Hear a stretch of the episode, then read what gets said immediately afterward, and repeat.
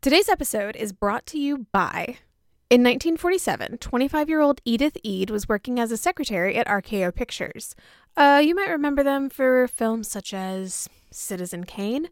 She was recently out of the closet and had a lot of free time at her job, although her boss encouraged her to look like she was busy. While she did have a small group of lesbian friends, mostly ones who also lived in her apartment building, she wanted to expand her social circle. Her solution? Starting her own lesbian magazine, and what happened to be the first gay or lesbian publication of its type, which she called Vice Versa and published under the pseudonym Lisa Ben, which is a clever anagram of lesbian. In her words, I was by myself and I wanted to be able to meet others like me. I couldn't go down the street saying, I'm looking for lesbian friends. Vice versa gave me a way of reaching out to other gay girls, a way of getting to know other gals. When I had something to hand out and when I tried to talk girls into writing for my magazine, I no longer had any trouble going up to new people. Every month, she would type five carbon paper versions and one original version of vice versa, creating 12 copies total. At first, she gave a few copies to her friends and left the rest in gay bars around San Francisco. She encouraged readers to pass along the magazine after they were done reading it, rather than throwing it away. It provided a way for lesbians to connect with each other through readers' letters, personal essays, short fiction, and poetry. While the first issue was 15 pages long, subsequent monthly issues were between 9 and 20 pages. Each contained a mix of editorials, short stories, poetry, book and film reviews, as well as a letters column.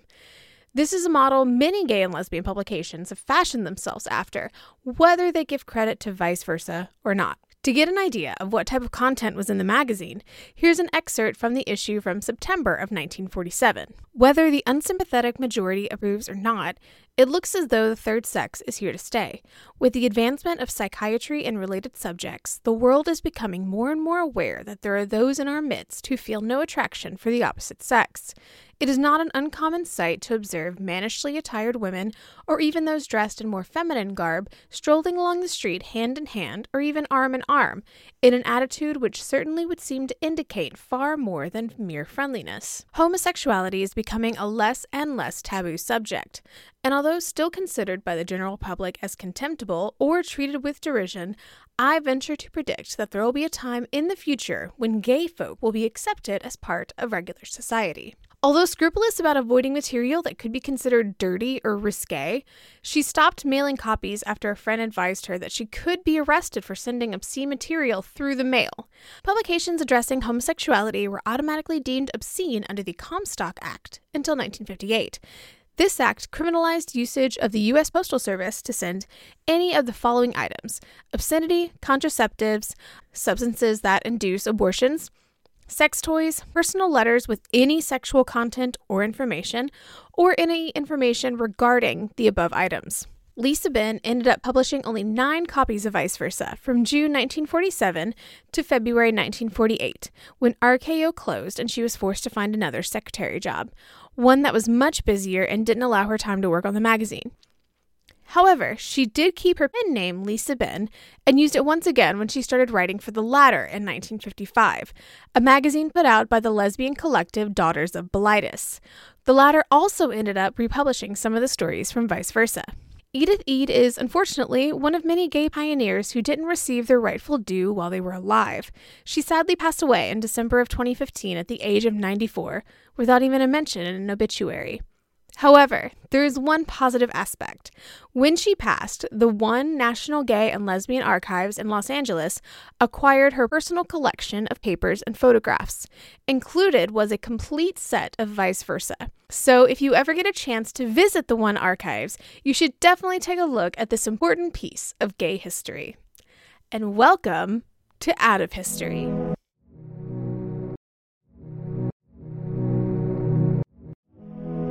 Means that we can walk the streets as ourselves and not be harassed by anybody, just be ourselves. Be proud to be ourselves. I think we need a radically new definition of what it means to be masculine.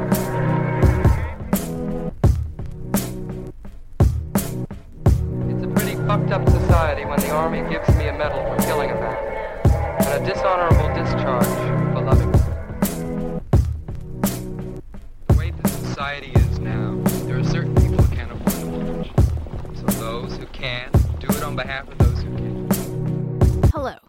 And hi, welcome back to another episode of Out of History. Of course, I don't know exactly where you're listening from, but I'm sure wherever you're living, it's definitely a different world than the last time you listened to an episode. And I'll I'll admit, the world is pretty scary right now. So I hope this episode can give you a short reprieve from everything going on around you. If you will, let's escape from 2020 for a moment and instead envelop ourselves in the rich world of 1960s Britain. London, in particular, was ready to be done with the gloom of post Second World War austerity and embrace a new type of existence filled with color, optimism, and culture.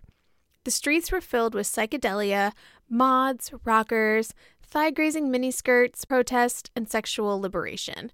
So basically, the opening piece to Austin Powers' International Man of Mystery. In the midst of all of this was a British musical legend ready to unravel the societal norms of what a female singer could do and be Irish icon Dusty Springfield.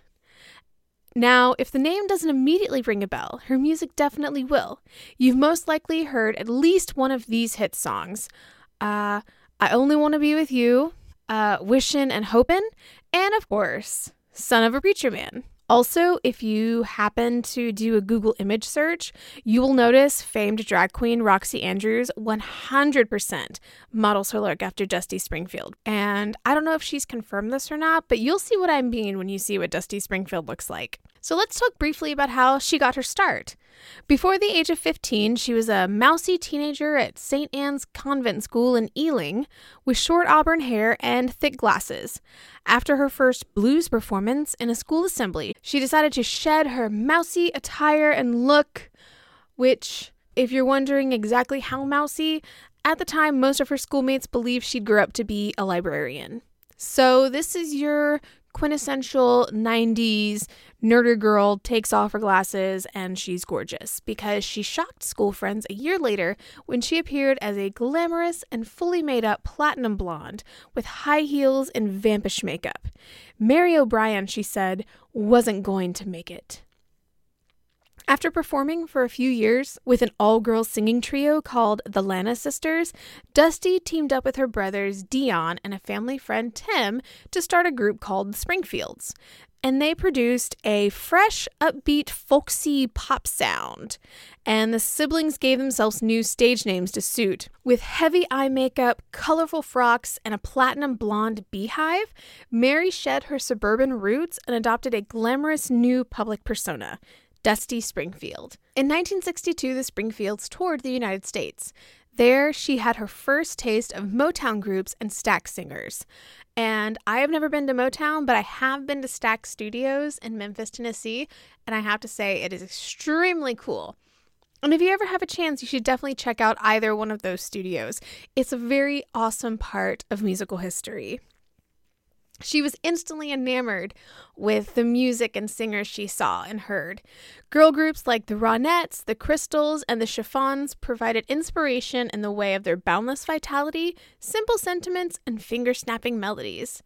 The next year, this new Dusty Springfield, with these new influences, embarked on a solo career and released her debut album, A Girl Called Dusty, which, like her future work, was deeply indebted to the Black American soul she heard on her first American tour. From the start, she electrified the British pop scene, and by the mid 1960s, she was heralded as one of the best voices ever in British pop.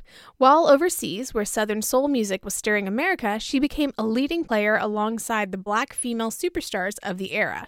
And this was just the beginning of her stardom. Basically, she was like the proto version of Adele, is what I'm saying. By 1966, she had achieved more hit records than any other artist. But she was somebody who was always striving for perfection, and that included how she looked.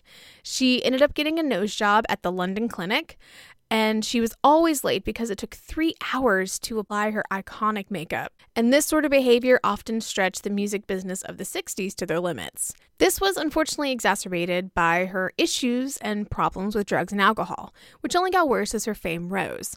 Her drinking would often lead to erratic behavior, and some of this can be chalked up to a wacky sense of humor or just being a little bit quirky. Like she would enjoy reading maps and would intentionally get lost to navigate her way out. or she would occasionally uh, throw toilet paper all over people's houses, which I did when I was a teenager. But then some of her other behavior was just downright mean. Uh, she would send out for bowls of crockery, which she would then systematically smash against a wall. She liked to tip bags of flour over the heads of her bandmates.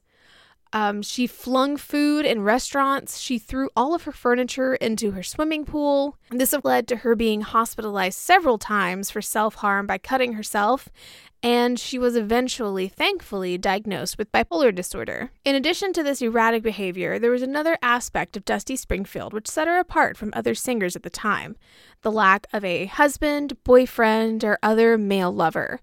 And this situation wasn't lost on interviewers, who often referred to her as a bachelor girl. Finally, Dusty committed an act of bravery during a 1970 interview with Ray Connolly of the London Evening Standard, which, in response to one of his questions, she said, A lot of people say that I'm bent, and I've heard it so many times that I've almost learned to accept it.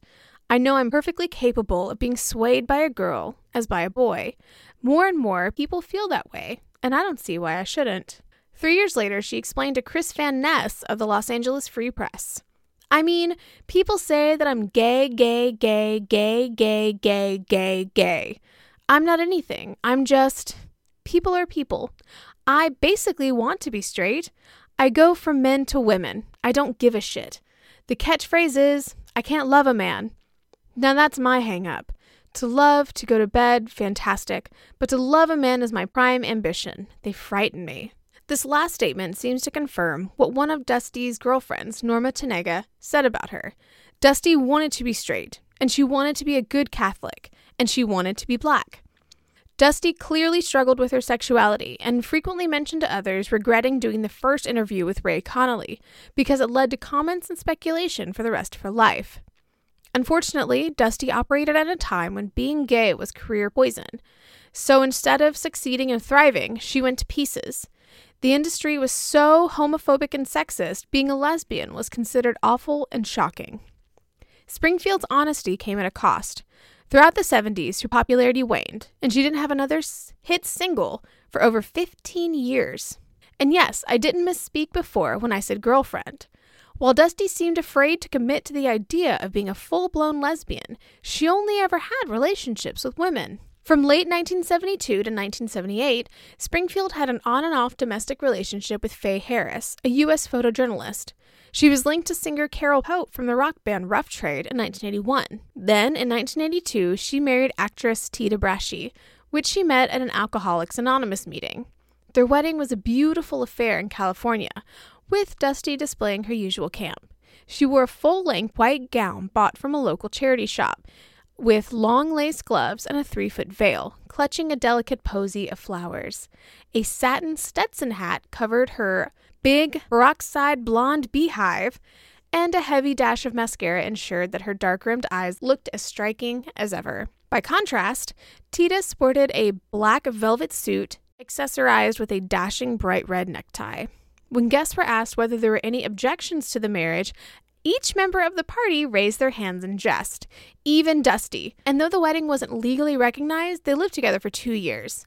And the pair had a tempestuous relationship, which led to an altercation with both Dusty and Tita hospitalized.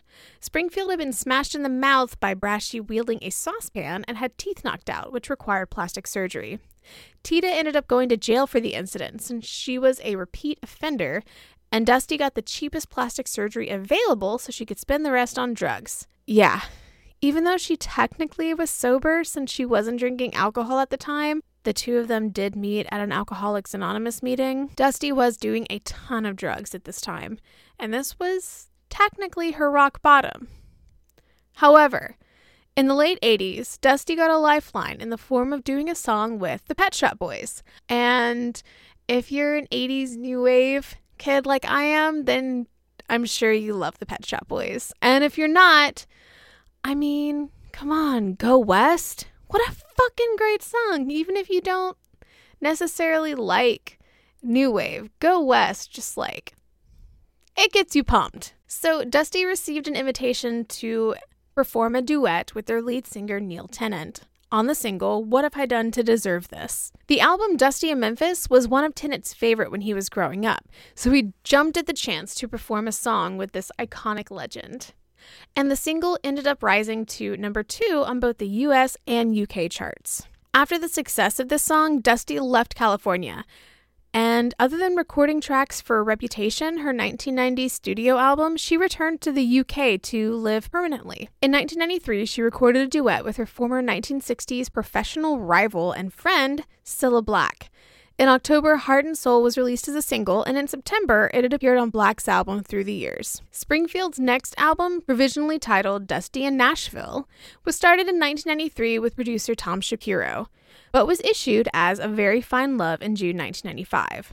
Though originally intended by Shapiro as a country music album, the track selection by Springfield pushed the album into pop music with an occasional country feel, which, if she had released it 20 years later, it would have been extremely popular. Needless to say, Dusty was prepared for a renaissance, but a recurrence of breast cancer in 1994 stopped her in her tracks. To the end, though, Springfield remained unapologetic in the way she underlined her identity, refusing to conform to the music industry's expectations of how a great diva should behave. It's a long time since being a star was the most important thing to me, she said at the time. I don't need to be adored to hear that applause. If I never heard it again, I would still be fine. Dusty Springfield endures as a cultural icon of the swinging 60s, where she was an instantly recognizable celebrity. In public and on stage, Springfield developed a joyful image supported by her peroxide blonde bouffant, evening gowns, exuberant hand gestures, and heavy makeup that included her much copied panda eye mascara. By the 1990s, she had also become a camp icon, as her ultra glamorous look and emotive vocal performances gained her a powerful and enduring following in the gay community, who stood by her throughout her struggles with drugs, alcohol, and coming to terms with her own sexuality. So that is the heartbreaking, tragic, but still hopeful story of Dusty Springfield. A woman who, despite her own struggles and despite what she considered her own shortcomings, she still never quit truly being herself. And that is to be admired despite instances of her behavior. And I think we could all learn something from somebody who dared to be so powerful and flamboyant in everything they did, especially performances. Thanks for listening to this episode of Out of History. If you'd like to see more, you can always follow me on Instagram at outofhistory.podcast. Or you can shoot me an email if you'd like to know more about this episode, or if you have any suggestions for further episodes at outofqueerhistory at gmail.com. And of course, please stay safe, wash your hands, wear a mask, and stay a respectable distance from people. Now is not the time to play fast and loose with your own safety. And I hope you will join me next time for another exploration of the history they tried to bury. And don't forget, you're creating your own history every day. So make it a good one. We'll see you next time. That in hopes that someday there'll be no need to demonstrate the right to make love to anybody you want, any way you want. Or you gotta start somewhere.